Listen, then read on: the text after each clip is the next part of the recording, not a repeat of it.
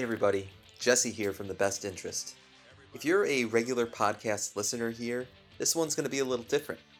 Every Sunday night, a group of seven of us financial educators are hopping onto Twitter Spaces, which is a new feature on Twitter that allows audio chat rooms. Each week, we're going to be tackling a different topic, drawing on our various experiences and knowledge sets. We're calling this show Up and to the Right, the direction of growth, be it personal or financial. We're recording these sessions, and I'll be posting them here on the Best Interest podcast feed. The topic for this first week is, if you have a mortgage, should you try to pay it down early, or should you take those extra funds and invest them? Thanks all for listening. We had a really fun chat with some really good knowledge, and I hope you come check us out next Sunday night on Twitter. And as always, an investment in knowledge pays the best interest.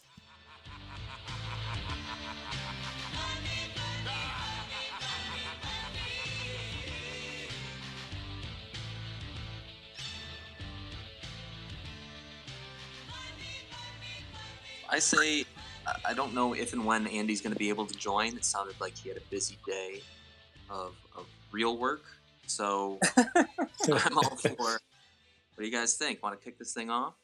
Yeah, go for it. Go. go for it, Jesse. Sure. All right, cool. Well, hey everybody, uh, thanks for coming in to the inaugural episode of Up and to the Right. Our hope is that every Sunday night we're going to bring you some interesting ideas regarding personal finance, investing, and money.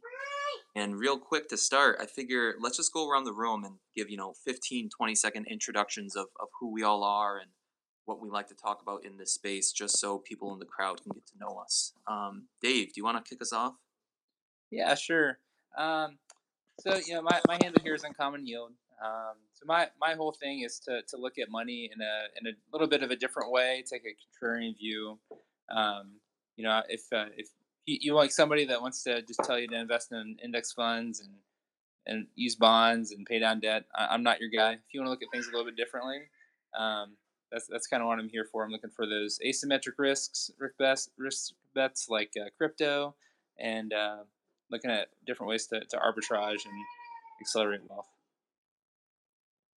Cool. Thank you, Dave. Uh, Roger, how about you? Sure. So you guys know me here as Roger at Upshot Wealth. Um, basically, my whole focus has kind of been around, um, obviously, finance and how to maximize wealth. Um, one of the things I've really kind of focused on uh, on Twitter as of late is pretty much about uh, around four oh one k. So a lot of discussion around four oh one k and how to maximize your four oh one k. And um, yeah, just pretty much trying to give uh, information out there for as best I can to help people out with what I've learned over the years. Excellent. Thank you, Roger. Shadow, you're up. Yeah, so uh, Shadow Rents here on Twitter. Uh, focus on real estate as an asset and a vehicle to wealth. I'm the biggest believer that real estate is the best avenue for wealth creation for you, your kids, your grandkids, and whatever legacy you want to leave behind. But uh, to throw a curveball in there, I'm a believer in rural real estate. So I believe that real estate in small town America is your best bet for success. Very cool. Thanks, Shadow. I see Andy's now in the house, Roger. I don't know if you can set him up with speaking privileges, but Brandon, why don't you introduce yourself? Sure. So I run a blog called Rinky Do Finance. My whole um, target audience is people in their twenties um, who think of money as a dirty subject. I want to kind of humanize it. So those are the sorts of articles I write, you know, just, just targeting that audience, trying to get them into investing and, you know, using their money wisely. Excellent. Thanks, Brandon. Hey, Adam, you're next. All right. Yeah. So I'm Adam, same name as the handle. Uh, basically, I started Twitter documenting our debt-free journey. Got that all paid off, and now uh, we're starting the wealth building phase. So that's basically what I'm talking about now is, you know, some tips for paying off debt and uh, just some simple investing strategies. Cool. Thanks, Adam. And I think Andy just got speaker privileges. Hey, Andy, want to introduce yourself? Hello. Yes, I have speaking privileges now. Uh, my name's Andy. I am a person who speaks about investing and crypto and making money online. I talk a lot about YouTube on Twitter and on my YouTube channel. Hello, everybody. Awesome. Thank you, Andy. And uh, I'm Jesse. I run The Best Interest, which is a blog, a podcast, and now a newsletter service for financial planners and advisors who don't like writing and want someone else to write newsletters to their clients. So that's us. That's the seven of us here at Up and to the Right. And today on the inaugural episode, we're going to be talking about mortgages, and specifically whether it makes more sense to try to pay off your mortgage early, or if you're better off taking those funds and investing them in some way. So I think for the first argument, I'm going to pass it over to Dave. So Dave, why don't you tell us your stance on this argument and tell us why you think that? So I think, yeah, thanks, Jesse. Pay, paying off uh, low interest debt right now, especially a mortgage, I think makes uh, very little sense. I think a thirty-year mortgage is a great way uh, to have a wealth building tool. Um, and, and I'll tell you why. That it's really a lot less risky to invest compared to paying down something like a thirty-year mortgage because you have access to that cash.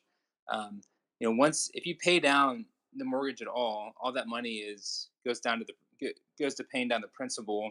It doesn't allow you to like skip payments in the future. So those mortgage bills continue to come until you fully pay off that loan, um, and then it just continues to allow you to diversify across different asset classes. If you pile all of your money into a home, um, that's a great, you know, it's, it is an asset, but it's an unproductive asset. It's not going to help you retire. You, it's really hard to get that liquidity out potentially if you really need it. Um, so investing it in like broad-based index funds, for example, um, gives you a re- really good chance of beating the amount of interest that you're going to be paying on that loan. Awesome. Thanks, Dave. So Dave is of the opinion that makes a lot more sense to invest the money than pay down low interest debt. Um, Roger, did you did you have a an argument you wanted to lay out for us? Not really an argument, more more kind of agreeing. I, I think when you're looking at mortgages, especially with the rates that are out there today, I mean it it's it's a fixed rate. Like right now, you're looking. I think the average was like a little a little above three percent. You can basically get money. You can borrow money at three percent for thirty years, right? Um, that's pretty powerful, right? Because it allows you to kind of open up other windows to other opportunities um, versus like, look at our, I don't know, look at the nineteen nineties, you know, if you bought a house in the nineteen nineties, interest rates were like above ten percent, right? So it's a different aspect, right? And sometimes you have to kind of shift focus on what we were, let's say, initially told at one point versus what's actually happening happening now and what the market looks like today. So I think that's kind of the hard part sometimes, like you kind of have to adjust as time progresses on based on information you heard, and you can kind of make the same arguments for even car loans, right? Like today's rates, you can get zero percent financing or like even less than one percent. So it's kind of playing with those numbers and figuring out where is the additional opportunity that I can use that money. Yeah, that makes a lot of sense, Roger. A quick anecdote. I think my dad's first mortgage that he got in the early eighties was at fourteen or fifteen percent interest. Oof. So for him and for his generation, for our parents' generation, it probably made a lot of sense for them just to try to pay down that mortgage as quickly as they could. And maybe some of those uh, suggestions that they grew up with are bleeding into our conversations when really the math says they shouldn't be. Um, Shadow or, or Andy or Adam or Brandon, one of you guys have any thoughts? I can go ahead and jump in. So here's my thought. I'm a big believer in putting as much money in the market as possible. And when we're getting a fixed thirty-year loan, uh, I bought a house last year, fixed thirty years at two point five percent. When the average market return is eight percent, I can't be of the school of thought of let's pay the house off early.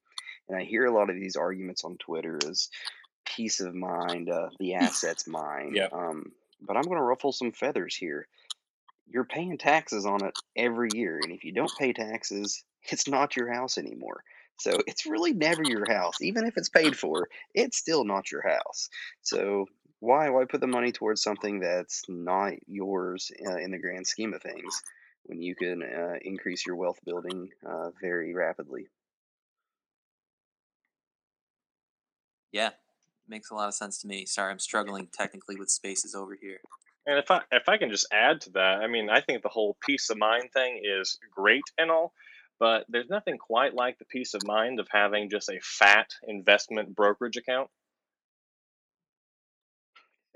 I love it. Yeah. So, you know, you could have your one hundred fifty thousand dollars house paid for where I live here in rural America, or you can take that money and have a million dollar brokerage account. I know you, which I can tell you which one I'd feel better with.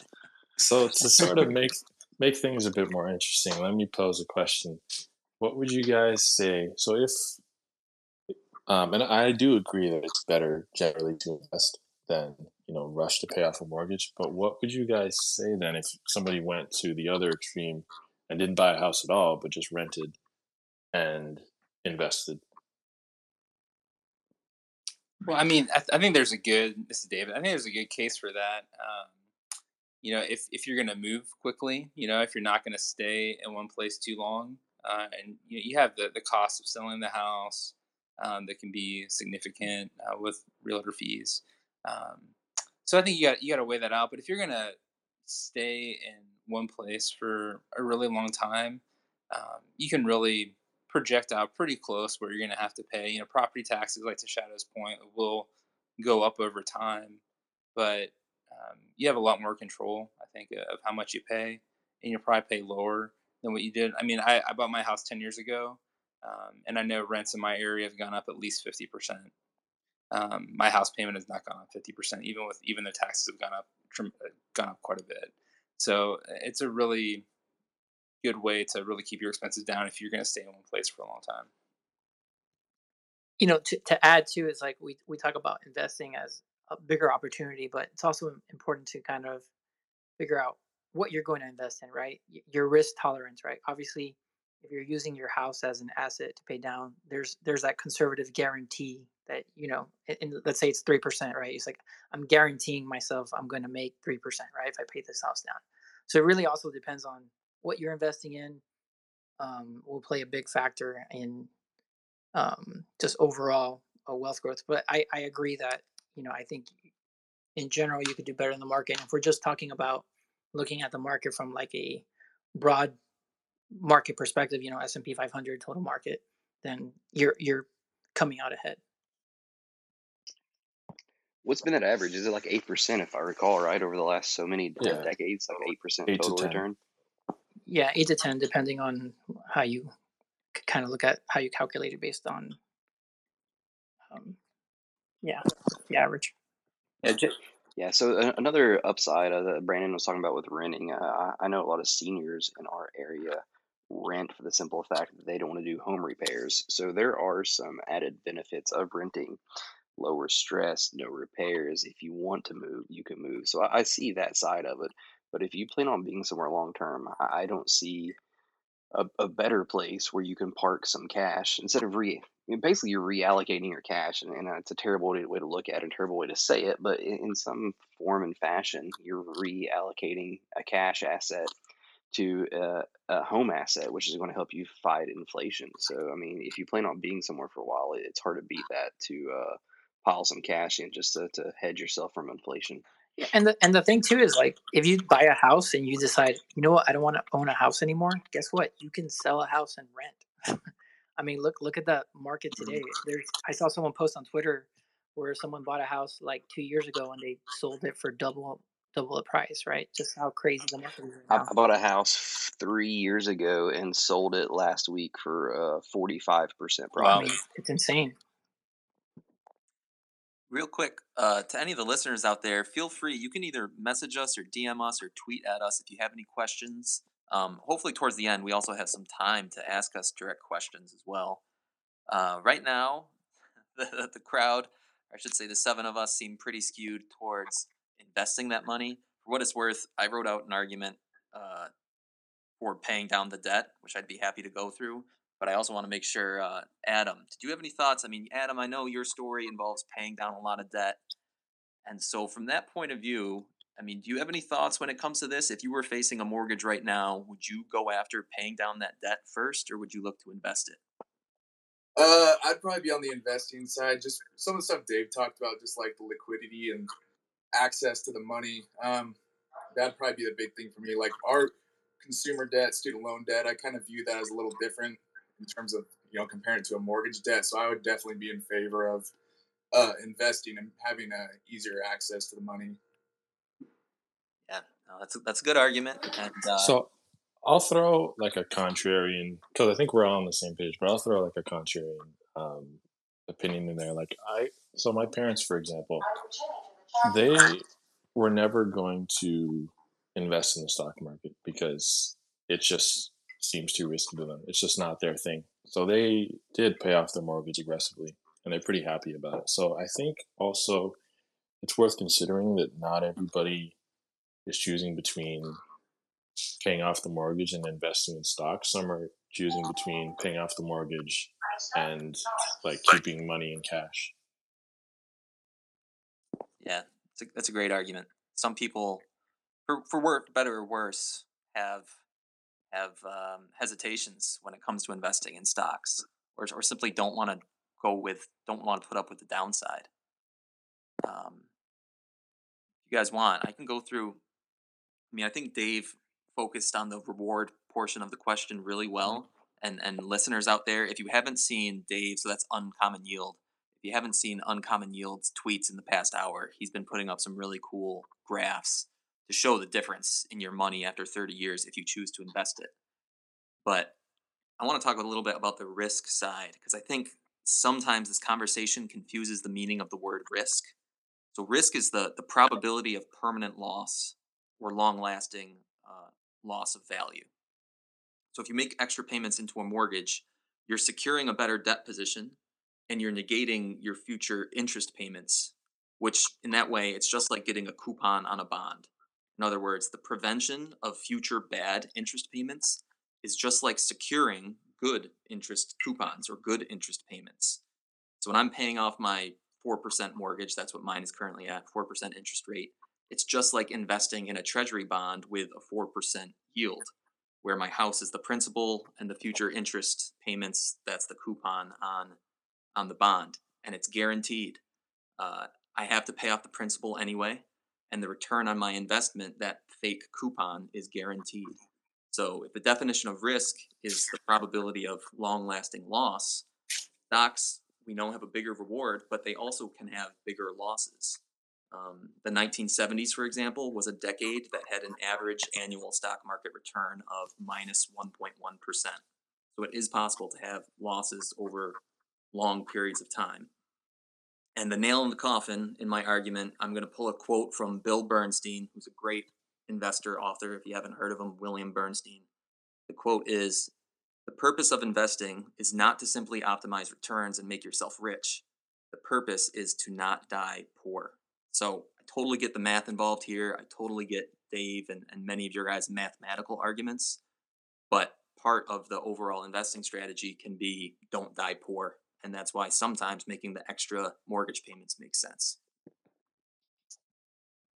That was awesome, Jesse. I mean, l- risk is a real thing, you know, and I think sometimes we take it for granted from the perspective of like, we look at a chart and it's like, oh, we'll just put eight percent returns and watch it. But like, for example, look at last year with COVID, right? I mean, look at the swing, right, that we had just last year.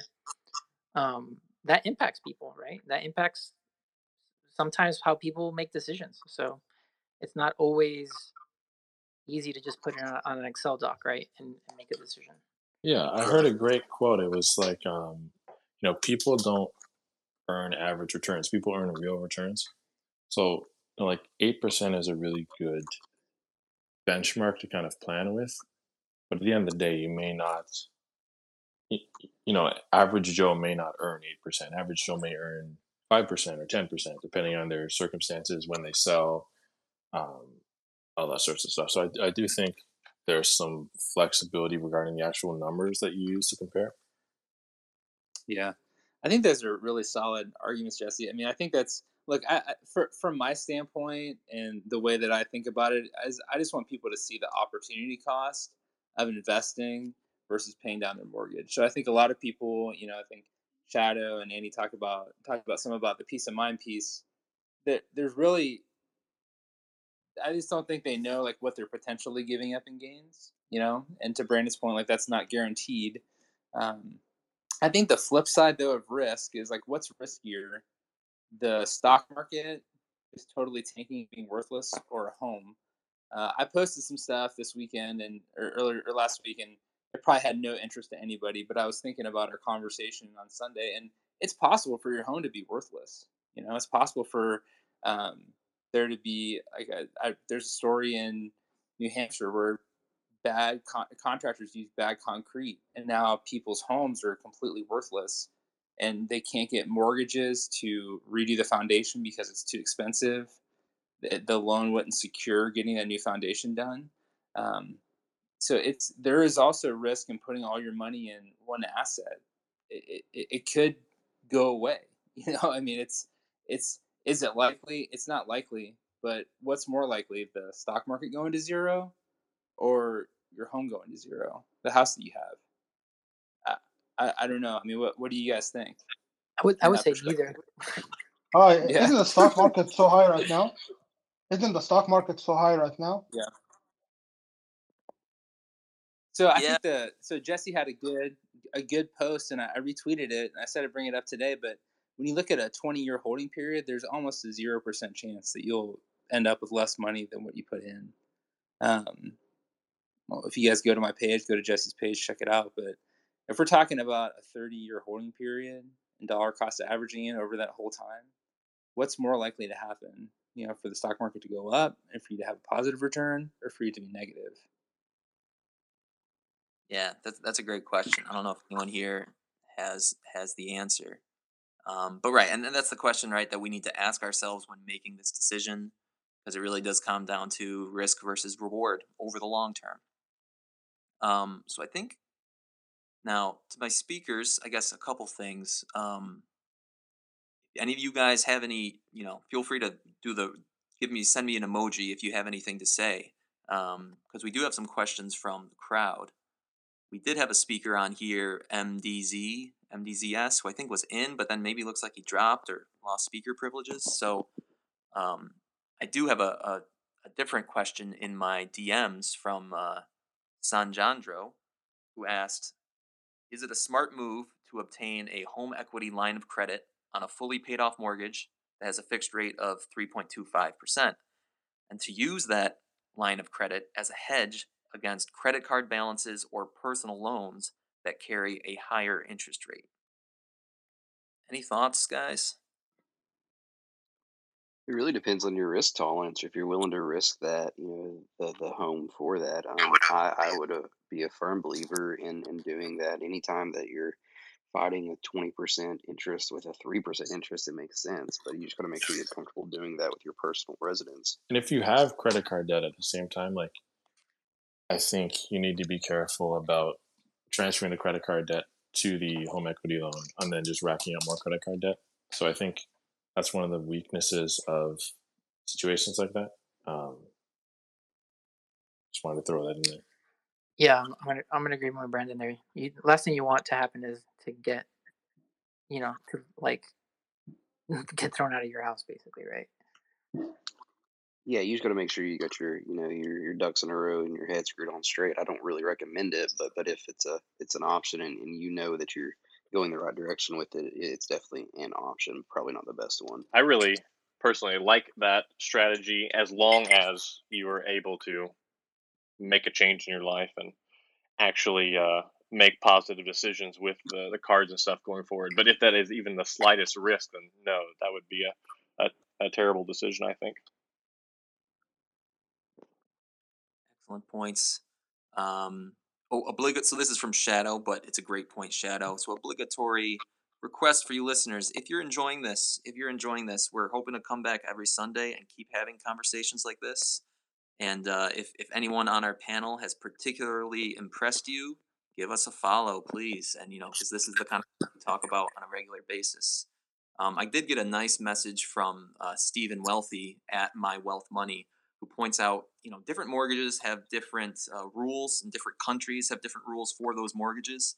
So an argument for paying off the mortgage faster can be hedging against future risk of higher interest rates or of changing interest rates, depending on the type of mortgage you have. You know, adjustable rate mortgages got a really bad rap after the two thousand eight financial crisis, and for good reason. But if people do still have adjustable rate mortgages, the sooner you can pay it off, the better.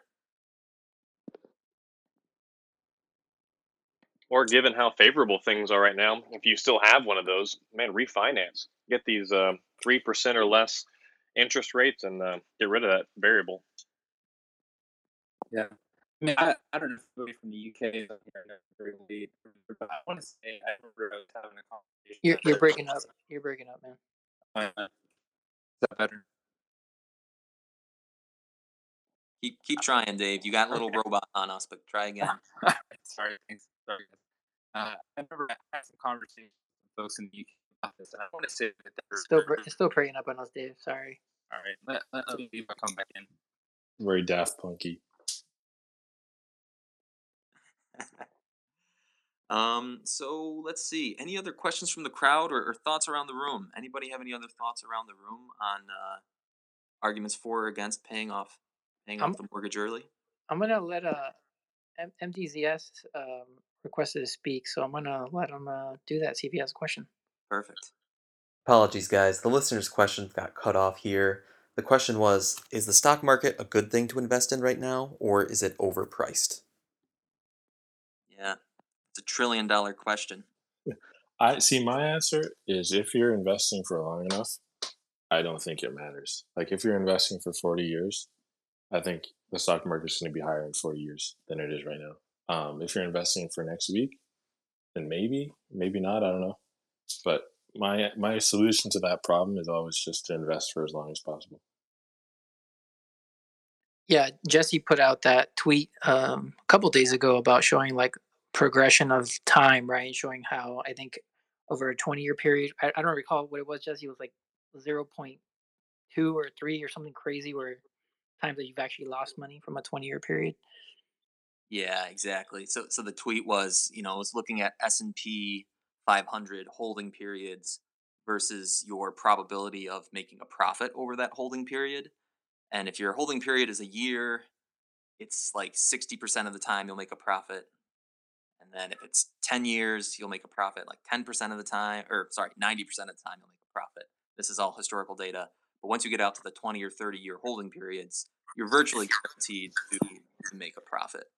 Um, but, it, you know, a, a quick answer, at least my quick thoughts on, you know, is the stock market overpriced right now? So if you guys aren't familiar with the uh, CAPE ratio, C A P E, uh, some people call it the Shiller P E ratio. It stands for cyclically adjusted price to earnings ratio, and it, it kind of measures how expensive is a stock or the stock market compared to how much money are those companies earning on an annual basis. Right now, it's the highest it's ever been since right before the two thousand dot-com bubble burst. So uh, some people would look at that and say, yeah, things are overheated. The stock market is way too high. Other people would look at it and say, well, maybe this time is different. And the most four expensive words in investing are this time is different. So there are a few different ways to look at it. Personally, I'm with Brandon, where I, I do think the market is overpriced, but I'm investing for a twenty or thirty year timeline and still doing a dollar cost average investing strategy every other week. Yeah, and I mean, even if I knew, like even if that was a hundred percent guarantee, you know, that metric of uh, the valuations to earnings being so high, even if even if that was a hundred percent guarantee that think a crash was about to happen, my question would then be like, what am I going to do with the money now, and when am I going to put it in? Like, how am I going to figure out when's the when th- things hit the bottom? And those are two very important pieces of information that you need if you're going to try to time the market, which I don't recommend attempting at all. So, you know, even if I was reasonably certain that the market was going to crash next month, I would carry on as usual because I don't have those other two pieces of information. So I just wouldn't even bother trying to, um, to time the market. All right, I'm gonna I'm gonna enable some um, Stan over here. He has a question, so I'm gonna let him add him as a speaker real quick. Sounds good, and, and just, I'll get and I'll get to you, Mark, after as well. Cool. Sounds like we have people lined up, and and Jerry, I saw your question in the D Ms. We'll get to your question. Thanks, Jerry. Dan, you got the floor. What's your question? Sorry that I uh, it looks like I lost connection for a second. Um, real quick, I'm just wanting to know. Um, I'm on the same page with you guys as far as.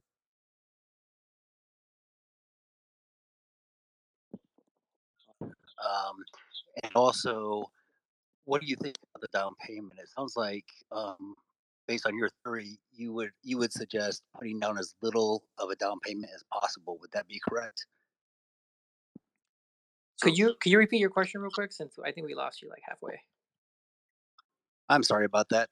I actually had two questions. Number one, what do y'all think of fifteen-year mortgages? They're bad right now. I, I wouldn't recommend it. So I have a tweet where I showed an example of a fifteen versus thirty year. I I don't think there's really a good case for them right now. Yeah, I'm I'm not yeah. a fan of, of fifteen years for just the practical standpoint. You get a thirty year, uh, you can pay it off twice as fast if you want, and then if times get tough or whatever, you have that flexibility of dropping back to the lower uh, amount. But uh, yeah, I'm not a fan of fifteens.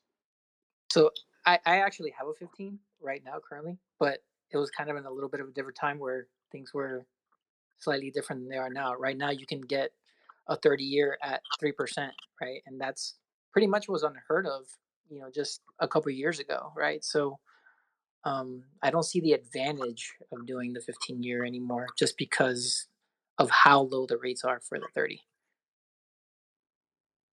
Roger, I mean, I, I know maybe you talk a little bit about why you haven't refinanced. I mean, are you far enough into your mortgage where that doesn't make sense anymore? If that's exactly right. I'm so I'm I'm far enough in now where it's I'm not it's not worth it basically. Yeah. So so for everybody that's listening, so as when you pay a mortgage, whether it's for a fifteen year or a thirty year, the interest is front loaded. So you can go to like Bank Rate, as they have a great mortgage amortization calculator, and you can see how much of each payment over the course of that mortgage is interest versus principal. And as you get down into the later years, you're paying very, very little interest. So if you are thinking about refinancing, really take a look at that and see if you're actually going to save anything. Unless it's going to increase your cash, you know, it's going to reduce your payment a lot, and you're going to use that to maybe invest. You're, you're probably you you may not be saving anything by refinancing, even if you get a lower interest rate. Exactly, because one thing you got to remember is refinancing costs money, right? It's not free, so um, you got to figure out the opportunity cost, right, with regards to doing it and why you're doing it. And just make sure you have a plan with the money. Like, don't do it. Don't do it just because you hear people on the news saying, oh, we're refinancing because there's lower rates. Like, why are you doing it? And does it make financial sense to do it? All great points. Um, Roger, do you want to do you want to set up our next potential speaker question while I read off a question that I got in D Ms? Well, I actually wanted to get to Stan's second question. That was the first oh, question. Great point. Okay, yep, let's do it. Thanks.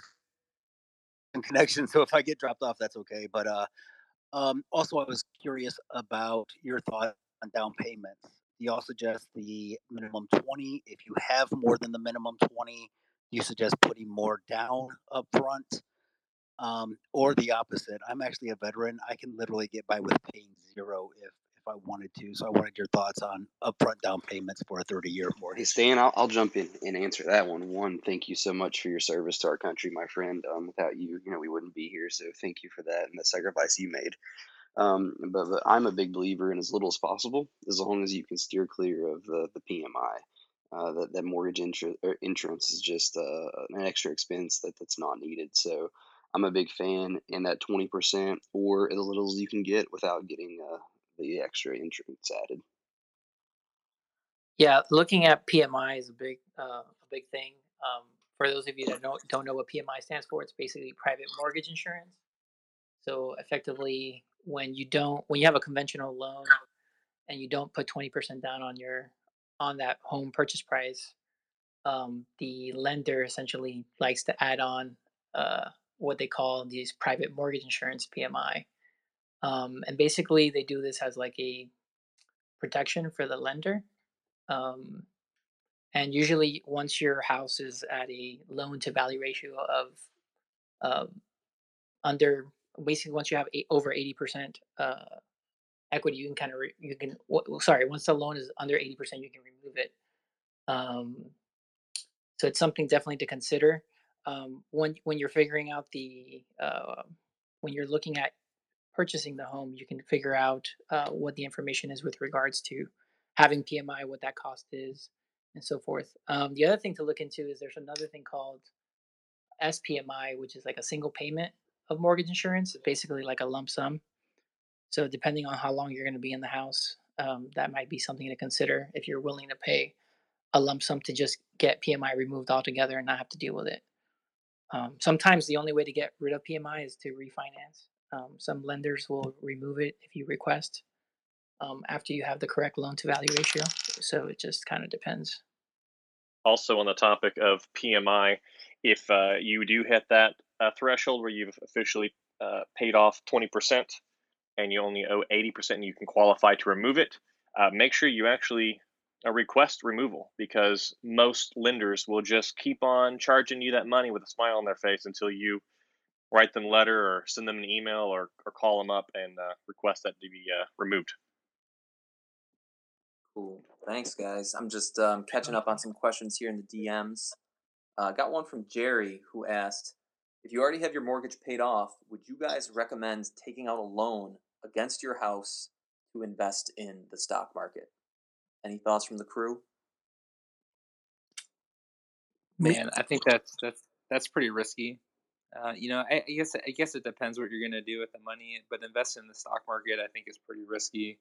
You're going to take that money out and then maybe buy other real estate. So like right now, like full disclosure, like I took out a H E L O C at the be- at home equity line of credit at the beginning of the year, or a H E L O C.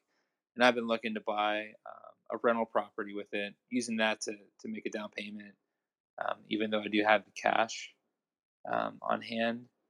But um, I think buying, buying real, depends what you're going to buy with it. But man, I, it would be really hard to, to invest that in the market. Um, I think that's a little bit risky.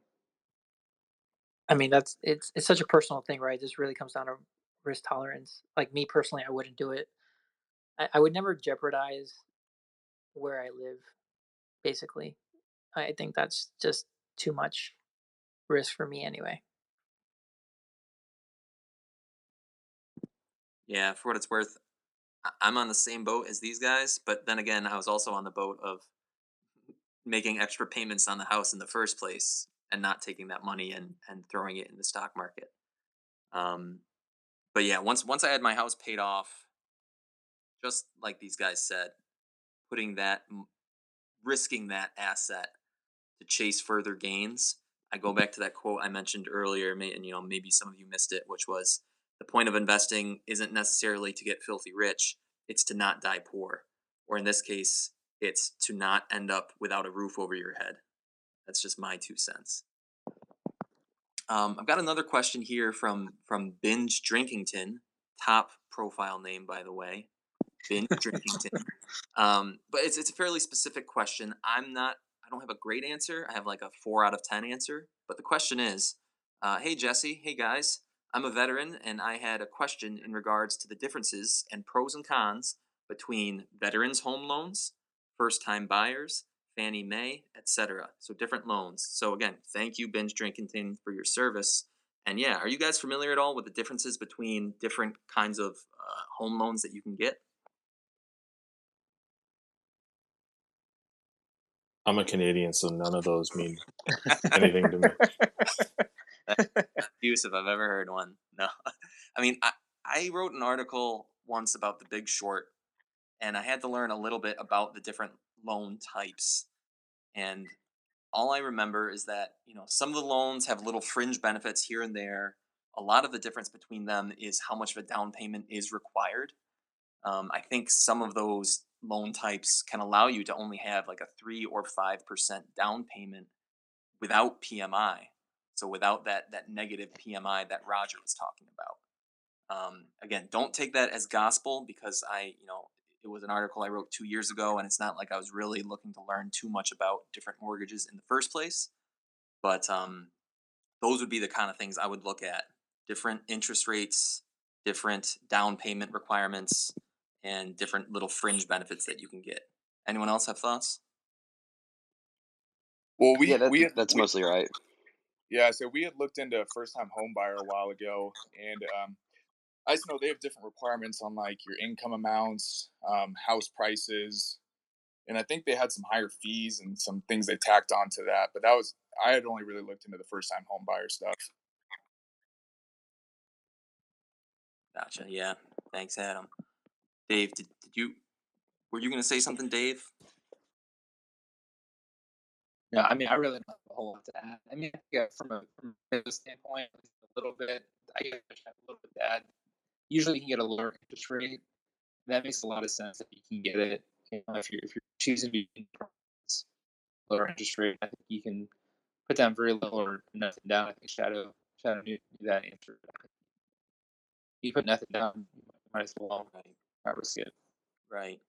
Dave, you, you want a little robot on us there, but my robot translation here. Financing costs. So if you find the, the right person in your market that can really help you out and do a good job, uh, look at all look at all the fees that are that are quoted to you uh, for the loan to, to get it refinanced or to, to get that original loan, and see if you can negotiate those down or or shop yourself around a little bit. You could really save yourselves a lot of money. I think uh, we have a question from Mark. Thanks, Roger, and I appreciate all you guys doing this. I feel like you're all subject matter experts with your own little niches as well, so um, it's a good crew that you got going. Highly encourage you guys to do this every Sunday or however frequently you're able to. Um, but yeah, I was going to touch on P M I, but you guys kind of got to that. I'll go back to what we were just talking about, the inspections. You also want to put yourself in the seller's shoes, because imagine if you're in a market where it's a seller's market, you're getting plenty of offers coming in, and let's say you have, you know, five to seven offers, and the highest one, they want an inspection, but then there's one for, you know, three or four or five grand less that doesn't want one. Like, you kind of put a price on that. And as a buyer, obviously it, it makes sense to have one, but if you really, really, really want the house, you might have to actually just suck it up and not get one, because in this market, at least, it's, I mean, the sellers, I think, put a pretty high value on, you know, okay, now we don't have to worry about that inspection, because it is a little bit of a stressful time as a seller. It's a hump you got to get over. Um, and I, I know there are other contingencies you can put in place, like, hey, we'll waive the inspection on anything less than ten thousand dollars. We'll just ignore it. So the buyer can put that into their offer and say, you know, we want an inspection, but it's really just for big ticket items. If it's any repair less than ten thousand, we're just going to ignore it. You don't have to worry about it. We won't make you do anything about that. So that's kind of just my two cents on that, is if you really want the property, you might have to do what it takes and suck it up without an inspection. But without inspection does lead lead to a possible fifty thousand to one hundred thousand dollars mistake. So while I understand what you're saying and agree with you, I mean, I, I do with you in the market today, uh, it's still scary to do. Um, I never thought about that, you know, that ten thousand dollars contingency, which I think is uh, fantastic and makes it a little more palatable for the seller. So I appreciate that. Uh, that is something I never thought of. Yeah, you can kind of build it in however you want. And I'm I'm definitely on your side. Like, I wouldn't feel comfortable waiving it, just because you never know. It could end up being something that ruins your financial stability for many years to come. So uh, it's a tough call. But um, yeah, the ten thousand dollars thing, because you can handle something under ten grand, but like you said, fifty to one hundred grand, that's that ruins your financial plan for quite a bit of time. Um, so yeah, that that's my thoughts on that piece. And again, appreciate you guys hosting this. It's excellent crew, excellent topics. I think a lot of people can learn from you guys. Thanks, Mark, and I, I love that too, because it's kind of like the give or take, right? You're kind of giving the seller something, so I think that's a. Can we just cut it right here and quit, because that was so nice of him. I feel like, you know, we should just quit now while we're ahead. Well, we well we got another we got another question. So I'm, I'm I wasn't give really meaning that, but okay. in the in, in the recording, I'm just going to take that compliment from Mark, and I'm going to stick it in like every minute. I'm just going to pretend like someone chimed in and just gave us the biggest compliment in the world. So, podcast version of this is going to sound great. Um, Roger, did you want to set up another question? Because I've also got some questions here coming in the D Ms. Yeah, uh, M D Z S is back with it. Looks like another question. So I'm going to see if he, or actually, I think he just dropped off. So let's let's go with what you got. Okay, cool. Um, So this is back from Binge Drinkington, coming back for another drink. Uh, a follow-up question. He's heard horror stories about people purchasing brand new homes in brand new communities, and the house was essentially built too quickly or with cheap materials. Things got overlooked. So his question is, would it be a better decision to target a house that might be ten, fifteen, twenty years old rather than look at a new build somewhere out in the suburbs?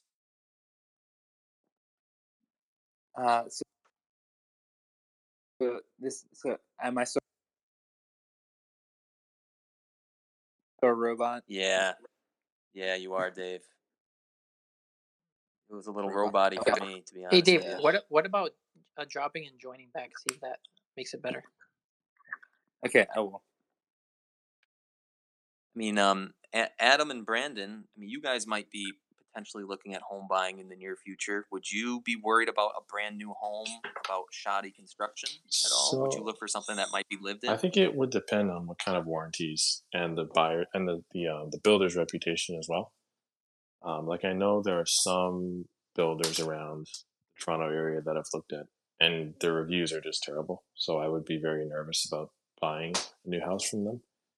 But um, you know, if their reviews are good and there are warranties in place, I wouldn't be too hesitant about it. But I, at the same time, I wouldn't necessarily choose new over over a used house um, for any particular reason. One thing too, a lot of builders give you a one-year bumper to bumper, right? So that's something to consider as well.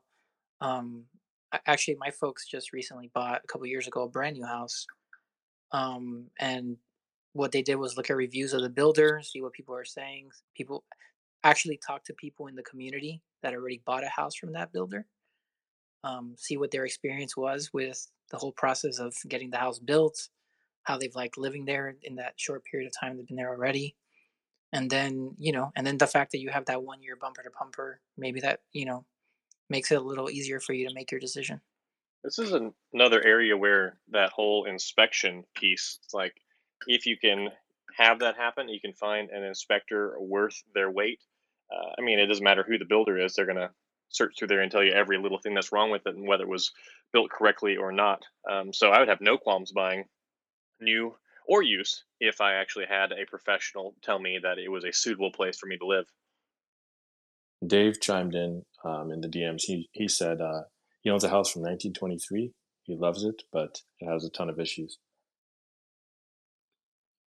Yeah, I mean, out, out here, there's there's a lot of reputable builders that are building a ton out in northern Nevada, but that's kind of what you guys have talked on. There's a lot of uh, new home warranties.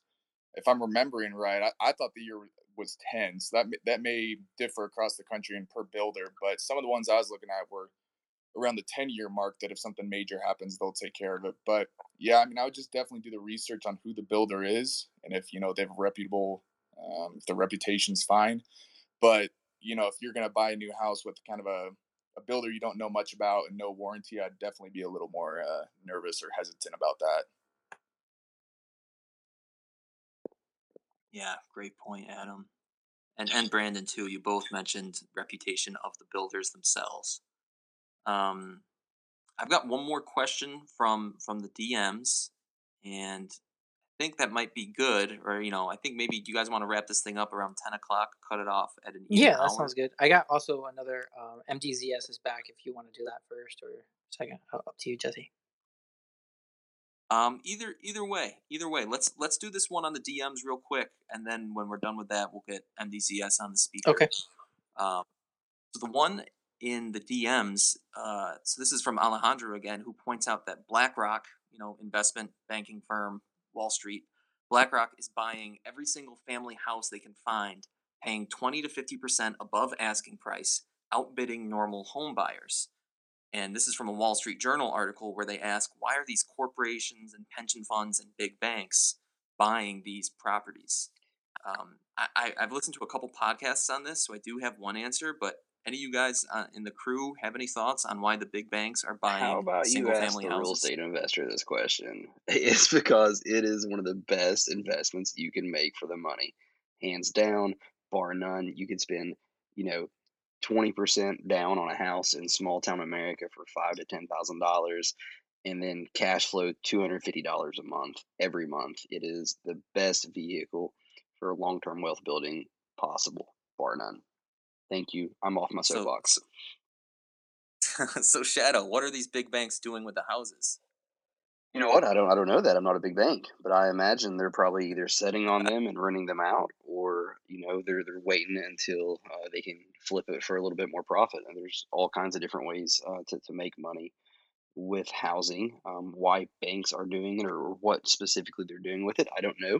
Maybe I can do a little investigating in the, on the weekends and try to find out and get, infiltrate. But uh, I, I truly don't know. But, but uh, definitely using that as, as an asset and a, a vehicle to grow their wealth uh, for sure. And as I'm doing, just on a much smaller scale, but uh, it's a smart investment. I just think it's a little, little shady that uh, corporations are doing such a thing. But um, I guess it's not my place to judge that. Well, you you were the right guy to to take that question on. I'm sorry for not immediately going to you. oh no, no, I'm just being goofy. I set you up with a little, uh, set you up with the Socratic method there. I know Coach Paul Richmond, as a teacher, would appreciate the question asking. But my understanding, and again, this is just from a couple podcasts, I'm far from an expert, is that a lot of these places are starting to set up the equivalent of a commercial REIT, a real estate investment trust. What they might own properties like Dollar Generals and Arby's stores, commercial properties. But now some of these places are starting to set up the equivalent of that, but in residential real estate um, and as single family homes, where the bank will just own the properties and they'll hire out a management company, or they'll set up an internal team to do the property management, and they'll collect the profits. They'll collect the rents as, as cash flow, just like a normal REIT would. So that's why BlackRock's doing it, Alejandro. Also, um, I think uh, there's probably, I'm just going to go off and make an assumption here, but I think there is some level of uh, these um, these uh, big investors, these big companies, banks, et cetera, just seeing an opportunity. Uh, uh, millennials, last I looked, millennials have like the lowest home ownership rates of any gener- generation at, at their current uh Uh, kind of moment in life. Uh, so it's like you have this huge young generation of people who are just renting. And it seems like uh, it's ripe for you being the person who owns the house, who uh, rents it to the people. Yeah, great point. Great point, Andy. Money to be made. And if anyone's going to know it, it's probably the big banks on Wall Street. Um, Roger, did you say, did we have one more question from the crowd? We do got one more. Let me... Uh... Add M T Z S as a speaker. I'll go from there. Cool. I'm just going through here and looking at all the listeners in here. Thank you guys for, for coming in. Some of you I'm unfamiliar with, but it's nice to see some new faces, and and thank you all for, for chiming in. Um, M Z D S, you uh, got the mic, man. Go ahead.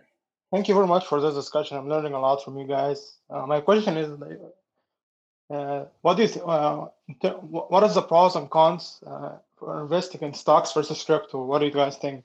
Are you more into stocks or more into crypto? Thank you very much. Thank you for the question. Um, Andy, I know you know a lot about crypto, and Dave, you're a big crypto guy as well. Do you guys want to take a stab at this question? I mean, my opinion of it is, you if you ha- if you care about uh, investing your money, if you have an investing mindset whatsoever, and you don't have Uh, crypto as part of your portfolio, even if it's one to five percent. And when I say crypto, I mean mainly Bitcoin. Uh, if you don't have it as a portion of your portfolio, I think you're probably doing it wrong. Um, I think it's going to be such a um, instrumental and fundamental change in how the world works in the next uh, twenty, uh, ten to twenty years that uh, it would be be crazy to not to not jump in. Yeah, I one hundred percent agree with Andy. I think having, you know, a one to five percent allocation for anybody makes a whole lot of sense. Yeah. There's a lot of ways to get exposure. Just just, just find it and jump in just, just a little bit. And Steven um, at My Wealthy Money, he has a great article that shows, you know, what can happen if you just have one to two percent of your portfolio in crypto.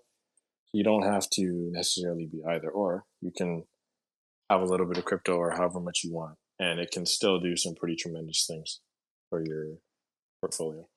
Yeah, it, it definitely comes down to what, what being self-aware and recognizing your own risk tolerance as well as your own conviction Definitely don't do things just because someone on the internet tells you to.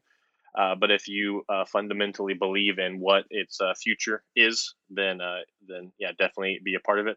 Where and you know, it this is a this is a, a, a sliding scale. For me, for example, my percentage of portfolio that is dedicated to Bitcoin is uh, crazy compared to what a lot of people, I'm sure, uh, are exposed to it. Um, but uh, you know, it's all it comes down to what you're willing to risk and where you see the future, and uh, what your kind of belief system is around your investments.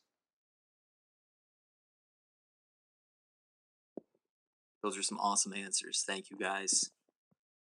With that, I think we're going to wrap this thing up. Any final thoughts from uh, from our speakers? Be sure to give us all a follow, guys, if you enjoyed it. I mean, please do, right. Please give us all a follow. Please come back next week. If you enjoyed this, let us know. Let your friends know. Uh, if you have ideas for topics, feel free to recommend them. I mean, we've got a lot of topics, and uh, our general plan is to look at some tweets that might go viral during the week and set up that next Sunday's conversation based on that viral tweet, because a lot of people might have seen it. Um, but yeah, thank you guys so much, and we hope to see you next Sunday. Thank you all. This has been awesome. Thanks for joining. Yep. Cheers, everybody. See you guys later. It's fun, guys. Bye.